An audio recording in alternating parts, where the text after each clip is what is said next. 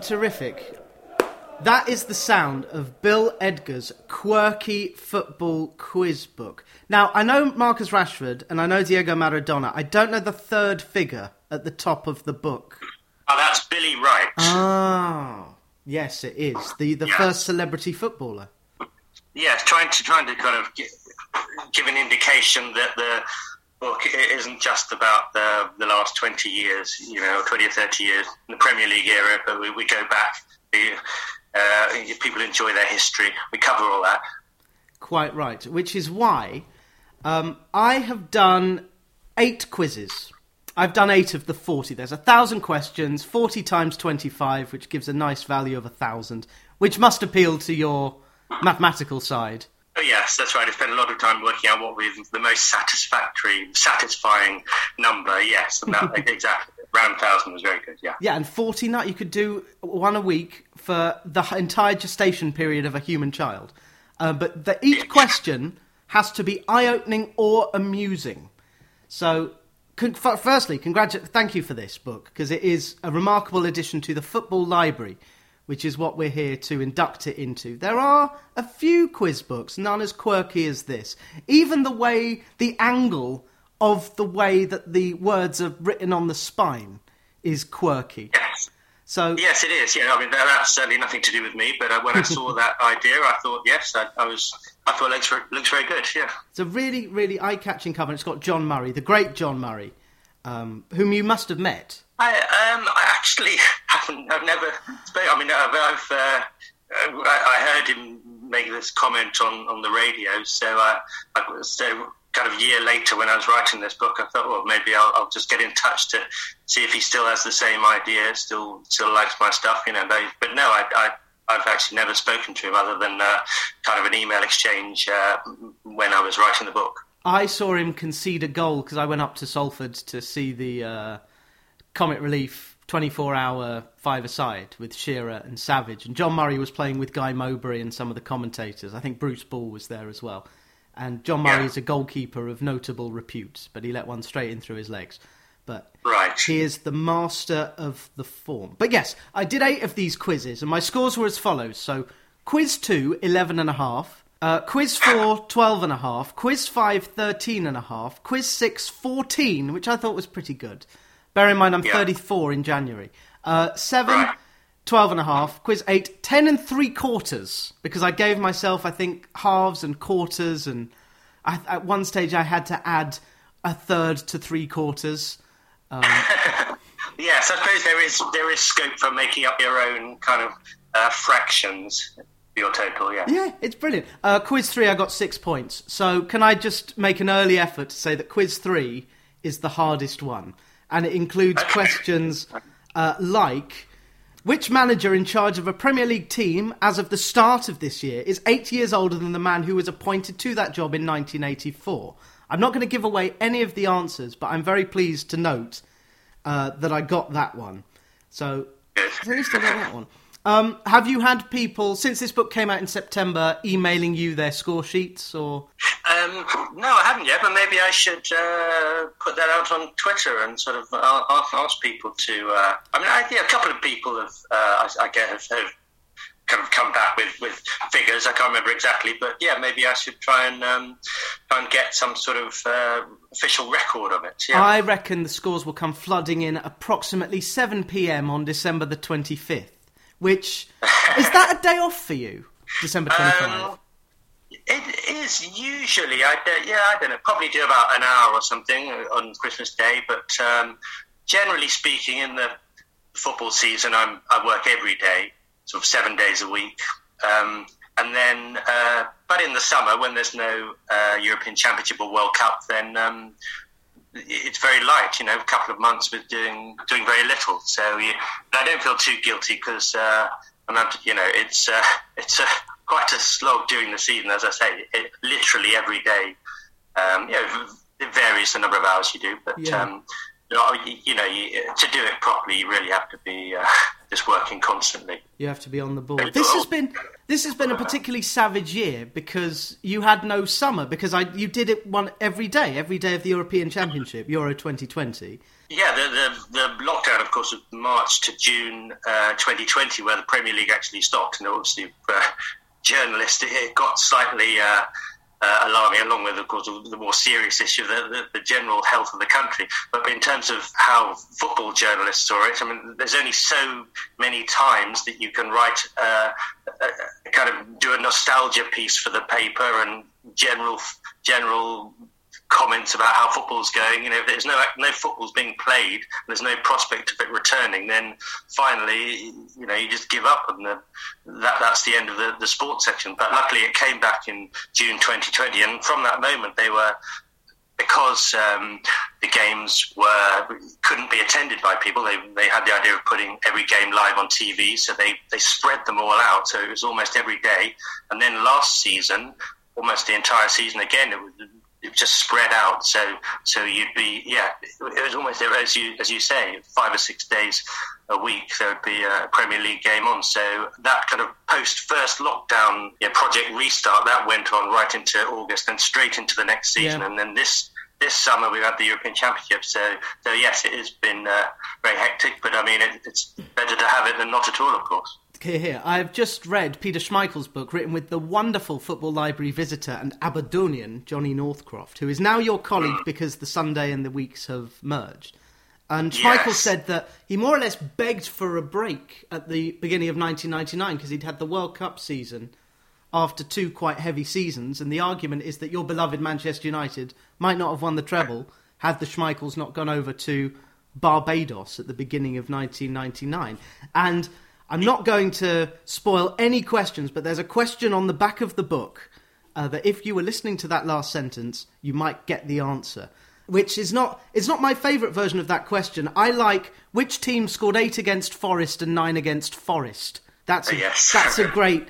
Uh, so we'll we'll talk about how you construct the quiz, but this is basically a fact book in the form of quiz. It's like how I use yeah. Popmaster to learn about music uh, history. Yeah, it is. I mean, I wanted to um, in in the column I do in the Times each week on a Monday, and, and other little bits and pieces during the week. I mean, the, the main thing I do is look for uh, stats in football, but sort of um, slightly offbeat stats. So some of them can be uh, very instructive and significant, and make can make a point, but others can make no point at all. You're just pointing out a coincidence. This is what I do all the time, and I thought, well, it'd be nice to sort of put it in a book, but but rather than just kind of rehash uh, what I've done in the past as two kind of straight columns, why not make it put it in the form of a quiz book so so people can enjoy it? I hope as a quiz, but even if they even if they know the answer, they'll they'll have, or they can work out the answer. They'll I hope it will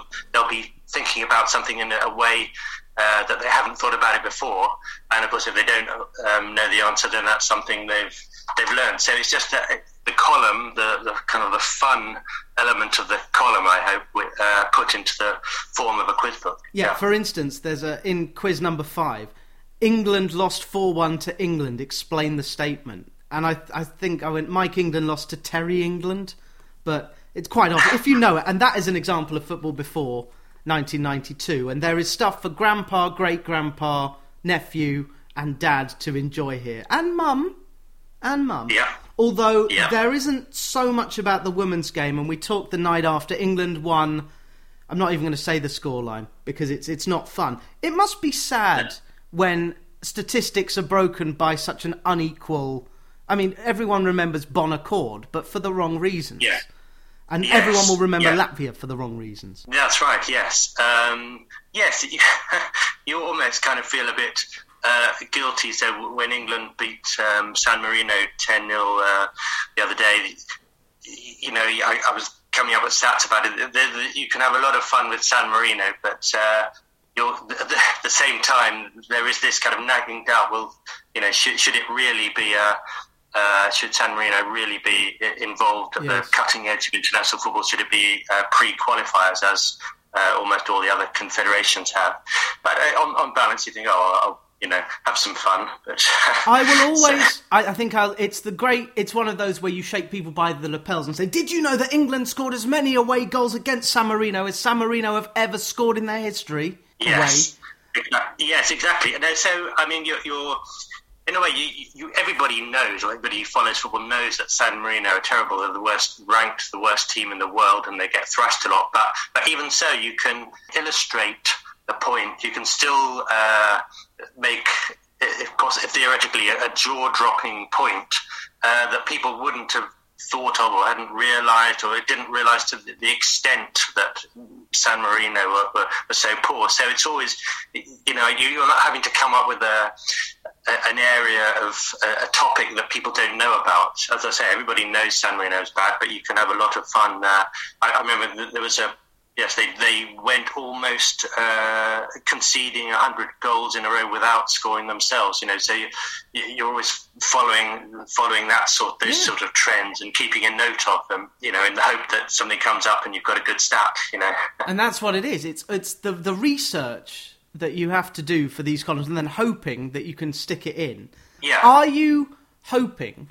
That a recently fired manager gets hired for the start of next season? Uh, yes, indeed. You, you, you, do have all the time. Uh, uh, you know, I've got a, a, file of sort of a write down that when when these two teams uh, meet each other. That would be that'll be of interest. Um, so there's one question. Um, it, it, doesn't matter too much. We give the, the odd question away. Okay, but uh, th- there was one. Um, Harry Redknapp and Richard Pochettino. I, I, I quite often get just flick through the birthdays of the managers just to see if there's anything of note. You know, three born on Christmas Day or whatever.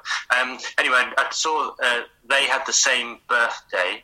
Uh, now this was around uh, 2013, I think, and Pochettino was playing for Southampton, was manager of Southampton, and Redknapp was manager of Tottenham. And I, thought, I wonder if uh, the, the other birthday is something is March the something, Master Six or something.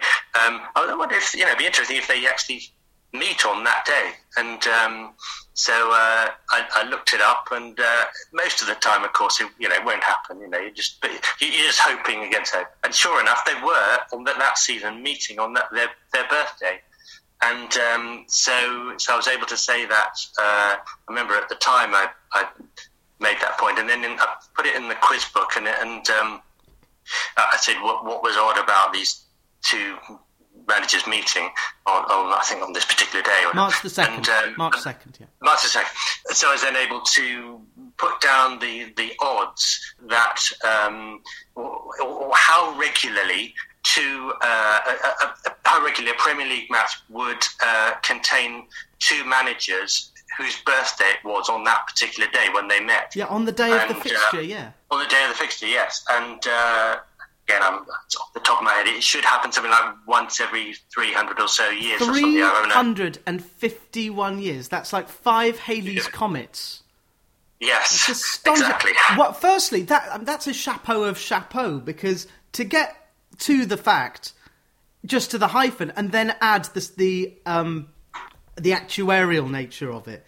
That is yeah. that's mighty. Yeah. And one thing that the Athletic doesn't have, and and I love what Alexi AKJ has done over there. I think he used to be your boss. Alexi yeah. managed to take Ollie Kay, Danny Taylor, um, but not you. Yeah. I, I, I, used to like asking people if they were invited to join the Athletic, but uh, I will limit myself to: Do you read the Athletic? Um, yes, at time. I mean, it, I, as a broad point, I kind of, I mean, I read all the football in the Times and odd bits here and there, but really, I, have almost made a conscious decision. I just have to. How is it best to use up the kind of 50, 55 hours a, a week uh, working? And really, it's I've decided it's just best to just research, watch games, think of ideas, work out ideas, and and, and while I kind of keep abreast of obviously what's going on, what people are writing to a certain extent. I really just have to focus on uh, on my own work. I, I, just can't spend a couple of hours a day reading what other people have said. I just haven't got time. So so so, uh, and, no doubt when I'm when I retire from doing this, I, I will but I, I, I, just have to uh, just focus on my own work. So um, it, it, just takes so long, you know, to to try and come up with the, these ideas that um, that, that I, it, it, becomes quite a, a one track mind, really. You know, uh, other hobbies are kind of put to one side until um, until I stop doing this, really. And what happens when you tell either Nina your wife or Josh or Hannah, your kids, yep. this fact that you've unearthed in a kind of Archimedean moment? Do they give you short shrift? Or they go, oh, it's another fact from Dad? my, yeah, my son Josh, yeah, he's, he's uh, interested and he's, he's fascinated. But but my uh, wife Nina, no, she's uh, she's not particularly into football at all, uh, and specifically, she's she's really not into these kind of statistical quirks. So she just kind of looks at the column and just kind of in a bemused fashion and says, well, presumably somebody likes it if you're if you're writing and somebody's paying you to write this, but it's kind of it's absolutely gobbledygook, so it's uh, utterly meaningless to her. So um, in, in, a way, that's quite nice because I can kind of separate you know, you spend so much time working on, on, football. At least when when that's done, I can go downstairs, and then she, she's not expecting me to start talking about the minutiae of football stats for another half hour. You know, we'll just talk yes, about something else. You know? Yeah, there's so, uh, something on the Athletic, perhaps. Um, is she interested in the Highland clearances? Yes, a little bit. She's. Um, yeah, she, you know, she, uh, she did history at, uh, at university. But you're, yes, you're touching on my uh, my father's book. Yeah, I uh, just which, wanted to note uh, this. It's volume three has just come out. This is your dad Alwyn who introduced you to football numbers and quirks. But at ninety three yeah. is still at yeah. work. Uh, so I just wanted to plug yeah. that. Um, yeah. Because I, d- I know there were Highland clearances. I don't know what it is. And so how has he gone about researching it? Well. I mean, he's he um, he started around 1960, and he's pretty much that's what he's done. He's, he's taught, he's done a bit of part-time teaching, a bit of amateur acting, and things like that. But basically, he's done that. So he's more or less come up with what should be really the definitive version of the Highland clearances, which was the, the people who lived in the Highlands of Scotland, the 18th century and a, and a bit later, were forced out from their land because um, it was very valuable to have sheep grazing there. So they were pushed out and uh, either either kind of lived on very poor land or they just decided to go and uh, emigrate to America or Canada and lots of them died on the, the boat journeys there so it's hard really to support what happened uh, but it's it's kind of little known, surprisingly, given it was in Great Britain in kind of 250 years ago. Mm. Um, so anyway, he, he's spent his life really turning up everything, read everything that's ever written about the Scottish Highland clearances and has gone to the libraries and turned out, you know, had to shave open, cut open books that had never been read from the 18th century. Um, and every religious representative of every clan and every little village in the Scottish Highlands had to make a report, uh, a couple of reports in the 18th century. So you've got all, there's plenty of detail there. So if you really put your mind to it, you can kind of work out what happened and the lifestyle, and, and you can you can kind of work, prove what pretty much everything has been said is a myth. You know that there was overpopulation or they were unhappy, this sort of thing. So anyway, he, he's done all that, but he's been very lucky because he's, he's um, remains in very good health at 93, both bodily and in his mind. So uh, um, now he's he's procrastinated a lot because the more you, I think, as a writer, for me, it's, it's quite different. I'm a, as a journalist, you're just used to turning out stuff. You know, they'll say, right, in 45 minutes, we need 400, 600 words on this thing. And uh, it gets to 45 minutes. There's no good thinking, you know, I could actually phrase that a bit better, or maybe there's a fact that would slightly support my point a bit better. You know, you just got to send it straight away. There's no, so you just get used to this idea of sending, sending. But if you're a, an author, there's always, especially if you're kind of really doing the research on your own, as it were, you know, there, there's no deadline, you know, and you think, well, I've been working on it for 40 years, but if, what if I release it? There's somebody might have a, might question what I've said here. I just need to make a, a 15th or a 20th point just to back up what I'm saying. So it's absolutely irrefutable. Well, there's a, a new book has come out on the Scottish Highland that he needs to respond to. So it, it, just goes on and on. Anyway, finally, in the last kind of uh, three or four years, he's got out two of the five volumes. A third we hope is out soon, and then the other two, the other two are kind of written, but they just need to be tidied up and have a, an index put on them. Oh, so boy. anyway, so that's my. Uh, Thank you. Diff- different kind of writing, really. I mean. Uh, my stuff to his. So yes, I guess I've got writing from from his. But in his spare time, he would point out these sporting quirks, football, cricket, whatever. And uh, as I was growing up, so uh, I probably got all these sort of got the bug from him. Really, you did write something because there's the the Monday recaps and then the Saturday. Is it uh, Edgar's Wonders? No, no, that's Winter's uh, Wonders. Each Saturday I do uh, kind of previews of the uh, Premier League games, so just to kind of I pick out a statistical point of interest related to each game, and then and then one, and then one particular game I pick out four or five It's the kind of match in focus. Mm-hmm. Um, so we have that every weekend, and then um, yes, I do other little panels, statistical panels here and there, and then we also every every three weeks we have a big kind of online column where you you call it the game daily, yeah. where you just absolute freedom to think of whatever you want. So that's great. So um, as when the, the, it was the 150th anniversary of the first FA Cup game recently. So I just had the kind of carte blanche to do just whatever I wanted wanted on the history of the FA Cup. So it's a massive piece. So it's quite nice to, to have that as well. Absolutely. And can I add that Miggy Delaney of the Independent, Miguel Delaney, has a book about uh, the FA Cup 150 years out in March. Hopefully, I'll be getting him in.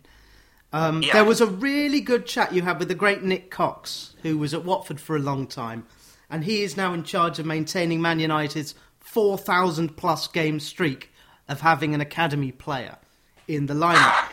I am doing over Christmas the 12 Days of Fergie, so I'm currently two thirds of the way through Michael Crick's book, having read Paddy Barclay's book, your erstwhile colleague. Yeah. Um, yeah. And you have been, indeed, you've been at the Times for 24 years, 25 years next year, which is a kind yeah. of Fergusonian regime. Um, yes, uh, yes. I, I, you know, 1997. I remember the first match was Sheffield United to Sunderland nil, August 1997. I went and started off just writing and doing some sub editing, but sort of built up writing, and after uh, three or four years, it, it just became. Uh, writing only. And in the, the, the, early days, I was doing match reports and uh, press conferences, pre-match press conferences, and, and, other press conferences, and general roundups a lot more. But as the years have gone on, I've got more into the, the statistical ideas. Part, and so I think uh, why have I been at the Times all that time? I, I guess that Times is, it's my stuff has sort of perhaps suited the Times more than other uh, papers, and perhaps as you know, one of the sports editors have been quite keen to push this kind of thing. And looking for statistical landmarks, uh, Opta from, from 2006, I remember Opta uh, began kind of tactically assessing every Premier League game, not just the ones that were live on television, but every one. So, so from that, there was a big kind of database of uh, stats from which um, you know, you could you could start to make one two tactical points. I remember so the time went very big on that for a while. So yes, it's been a long time. Yes, lots have changed. Lots, of course, has, has changed now. We're at the when I started, it was obviously 100 percent readers were reading in print, but it's now uh, you know four fifths or more reading online. So it's all, uh, yeah, all changed. Yeah. Well, one of the things I'm sad about is the Fink Tank, or I suppose it'd be called the Lord Fink Tank, has, has stopped. That was the first thing I read every Saturday because his style, much like yours, is warm and genuine. Unfortunately, he's a Chelsea fan, but um, we can overlook. Uh, Danny Finkelstein is one of the many great writers. He's now, I think, the executive editor at the Times. This yeah. sports section, Dicko, Matt Dickinson's been there for yonks. Simon Barnes was there. I used to read him every week. Syed has stepped into the Wellington boots of Simon Barnes and does his thing that we were talking about yeah. before we came on air. There, was it 2014? I remember being in uh, Wimbledon and I think I saw on the front of the Times Henry Winter transfers. Um, yes. Is it having you must have read him for years or, or seen him on the beats for sure? Yeah. Um, oh, yeah. Would you keep saying to him, "No, no, I've got the job," and uh, he has coveted that job for years, and he finally got it, and now he's got his million followers. But as match report yeah. writers go, I don't think anyone's better than H. Winter. Yeah, I was absolutely. It flows well, and you, you, you know, you, you, people who aren't journalists, you know, it, it's hard to understand how difficult it is to make a, a piece flow that, that's written, you know, 1,200 words or so, pretty much on the final whistle. Um, and absolutely, yes, he's a master of that. Um, and he came, yes, he was at the, the Telegraph before uh, the Times. Um, and uh, yes, well, I, I, I, know he said all the right things when he came to the Times. I think that uh, Geoffrey Green was his hero, the, the the uh, he was football correspondent of the the Times for two or three decades, the fifties and sixties into the seventies, I think. Absolutely, a pillar pillar of the, the paper. Oh, I was going to say yes. This is what I was going to say. On Monday, you wrote this sentence: Leicester's London-born Leipzig loanee Lookman, left-footed, scored. That is that's a Henry Winter kind of phrase. I think maybe maybe the subs would have cut that, but I loved that. Unfortunately, he scored against Watford. Yes, I could have. Uh, that that was when I, I, I was looking over loans. I think earlier in the season, I was uh, looking which clubs had made the had made the most loans, uh, brought in the most loan players in the Premier League. And when I just thought, oh yes, he's come from Leicester, Lookman, he's come from Leipzig to Leicester and uh, on loan, and uh, and I wonder if he if he's going to score left-footed. he hasn't been hasn't scored in the Premier League. It was his first Premier League goal, I think. So it, it, it um, in for Leicester. So I've been waiting. At least I've been waiting for him to, to score on the weekend, and then seeing seeing if there's any, I could extend that little uh, alliteration. You kind of slightly um, when I do that, I'm I'm aware that some some people prefer more uh, significant statistics that are going to prove something. So something like that. Well, while there's plenty of people who who like it, a bit of fun. You know, there's there's a big market in among football fans for the kind of that, that sort of stat nerdy kind of statty thing. There's there's also one or two who kind of who prefer more significant points. So they'll they might make a sort of sour comment at the bottom, but uh, you know I, I, put, I put it in, but I don't make a big. I, I try and keep it strictly to, ten words or something, so that if people don't like it, then well, they'll be all being well the next sentence they'll like. So uh, yes, you know, that's very good. If you don't like this one, there'll be another one along in a minute.